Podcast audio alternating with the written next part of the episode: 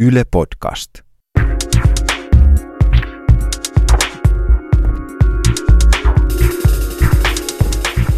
No niin, meillä on täällä edelleen öö, Olavi Sydänmaan lakka puhumassa mun ja Joosepin kanssa. Tota, mä aloitan tälleen ruhtinaallisesti kertomalla itsestäni. Öö, mä oon lukion ekalla ja yläaste, kaikki ne kolme vuotta, niin oli mun elämäni hirmeimmät vuodet. Ihan tälleen rehellisesti sanottuna. Ja tota, se, miksi yläaste oli niin kauheata, oli... Siihen, siihen, siinä oli monia syitä. Mulla oli itselläni niin kuin, tosi, tai siis mielenterveys heitteli näin pois päin, mutta tota, yksi, mikä vaikutti siihen kanssa, että miten mä näin itteni ja ympäröivän maailman, oli se, että mä tunsin itteni tosi ulkopuoliseksi mun koulussa. Mun niin oli kavereita, mutta en mä mitään sen syvempää tota, bondia niiden kanssa tuntenut. Ja tota, mä oon miettinyt jälkeenpäin tosi paljon sitä, että miksi, miksi mä olin niin yksinäinen. Että miksi mä vaan niinku, öö, miksi mä ryhdistäytynyt, niinku skarpannut vähän sen kanssa. Että mä olisin, mä olisin ihan hyvin, mulla oli kaikki rahkeet olla niinku sosiaalinen ja, ja saada kavereita. Mutta mä en, mä en jotenkin, mä oon miettinyt sitä jälkeenpäin, että miksi mä en jaksanut tai viitsinyt tai halunnut olla kenenkään kanssa. Miksi mä tein, miksi mä tavallaan itse tein mun yläastevuosista niin kamalat. Mutta sitten mä oon tajunnut, että en mä itse tavallaan ole vaikuttanut siihen niin paljon, va- tai siis vaikka asiat oli mun käsissä osittain, öö, niin musta tuntuu, että se vaan, se vaan niin kuin meni silleen, se vaan menee kaikilla silleen joskus, että ei tunne kuuluvansa joukkoon. Että tuntee olevansa jotenkin niin erilainen tai katsoo muut erilaisiksi itsestään ja sitten ei pysty sopeutumaan. Mä mä oon myös miettinyt, onko muilla ollut samanlaisia kokemuksia, että oot sä, oot sä Joosepi tuntenut itse aina joukkoon kuuluvaksi?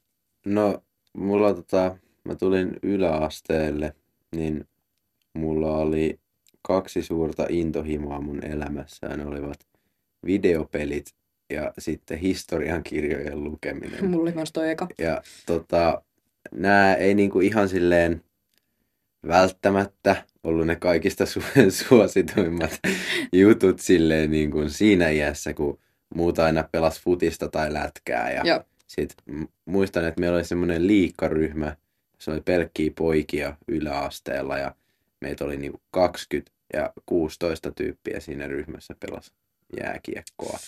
Ja mä harvaa asiaa vihasin sitten niin paljon.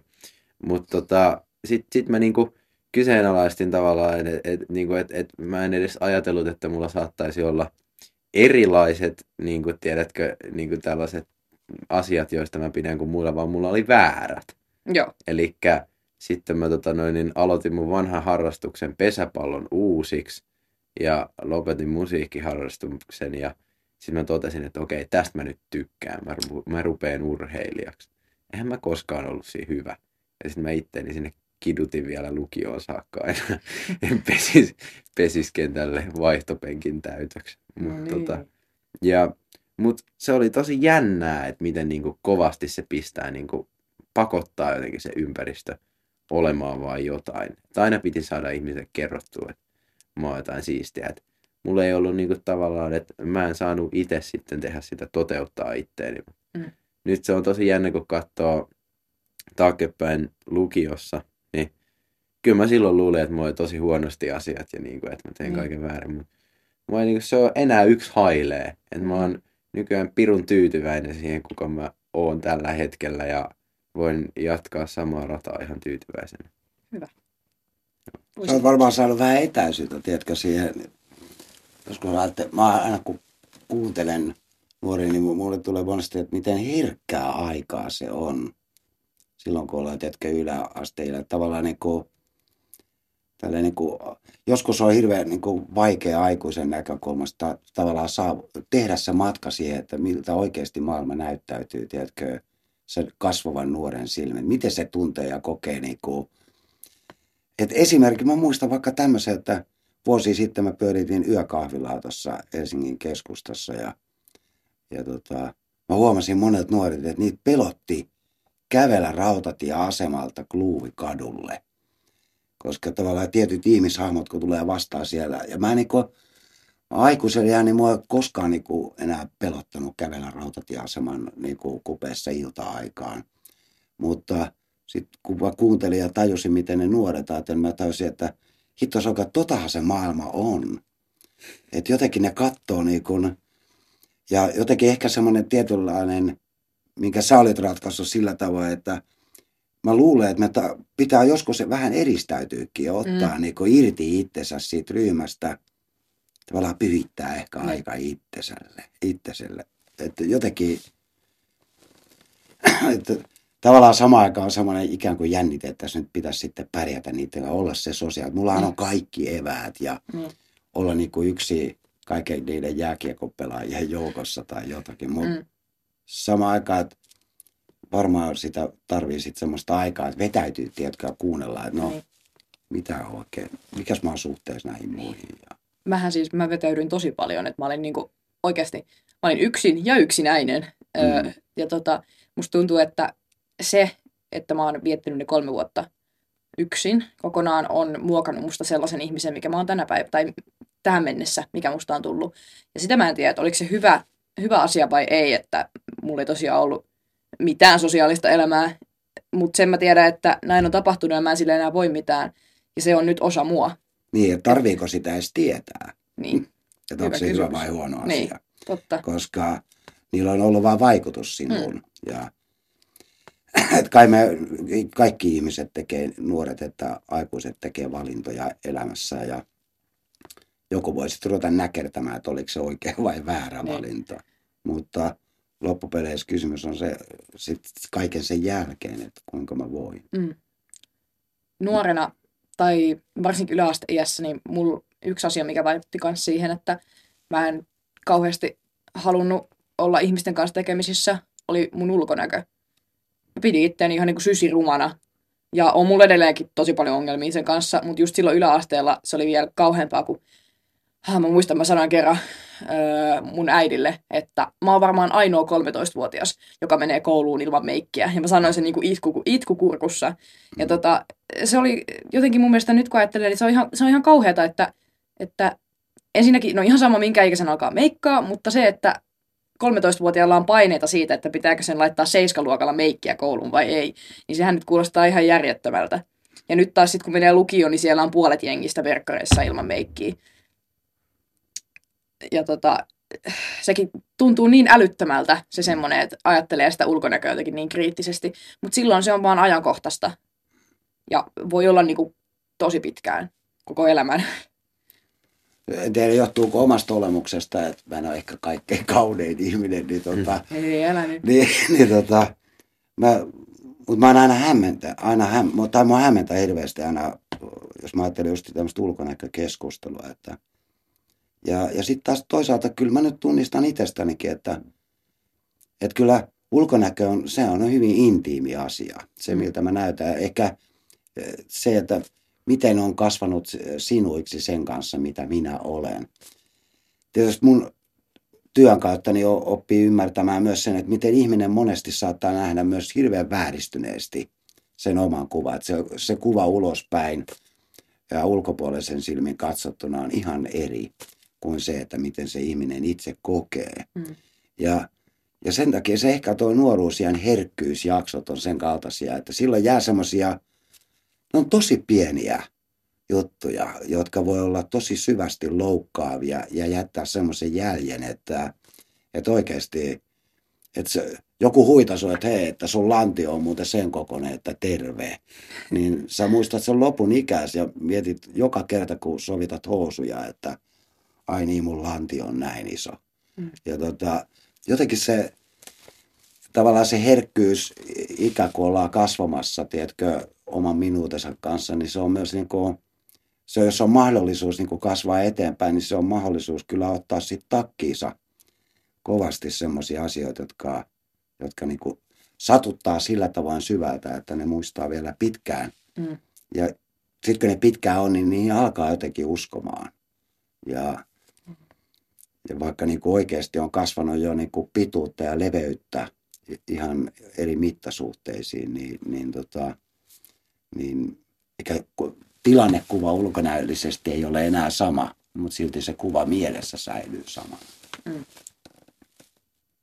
Eikö sullakin Joseppi ollut ulkonäköpaineita yläasteikäisenä vai onko mä... Oli, oli Joo. kovia. Tota, öö, mä olin silloin aika lihava ja siitä ei pääse silleen niin kuin yli eikä ympäri, mutta tota noin niin, siis se oli, se oli jotenkin tosi jännä, että et, et miten niin kuin, paljon se vaikutti siihen, että miten muut ihmiset kohteli.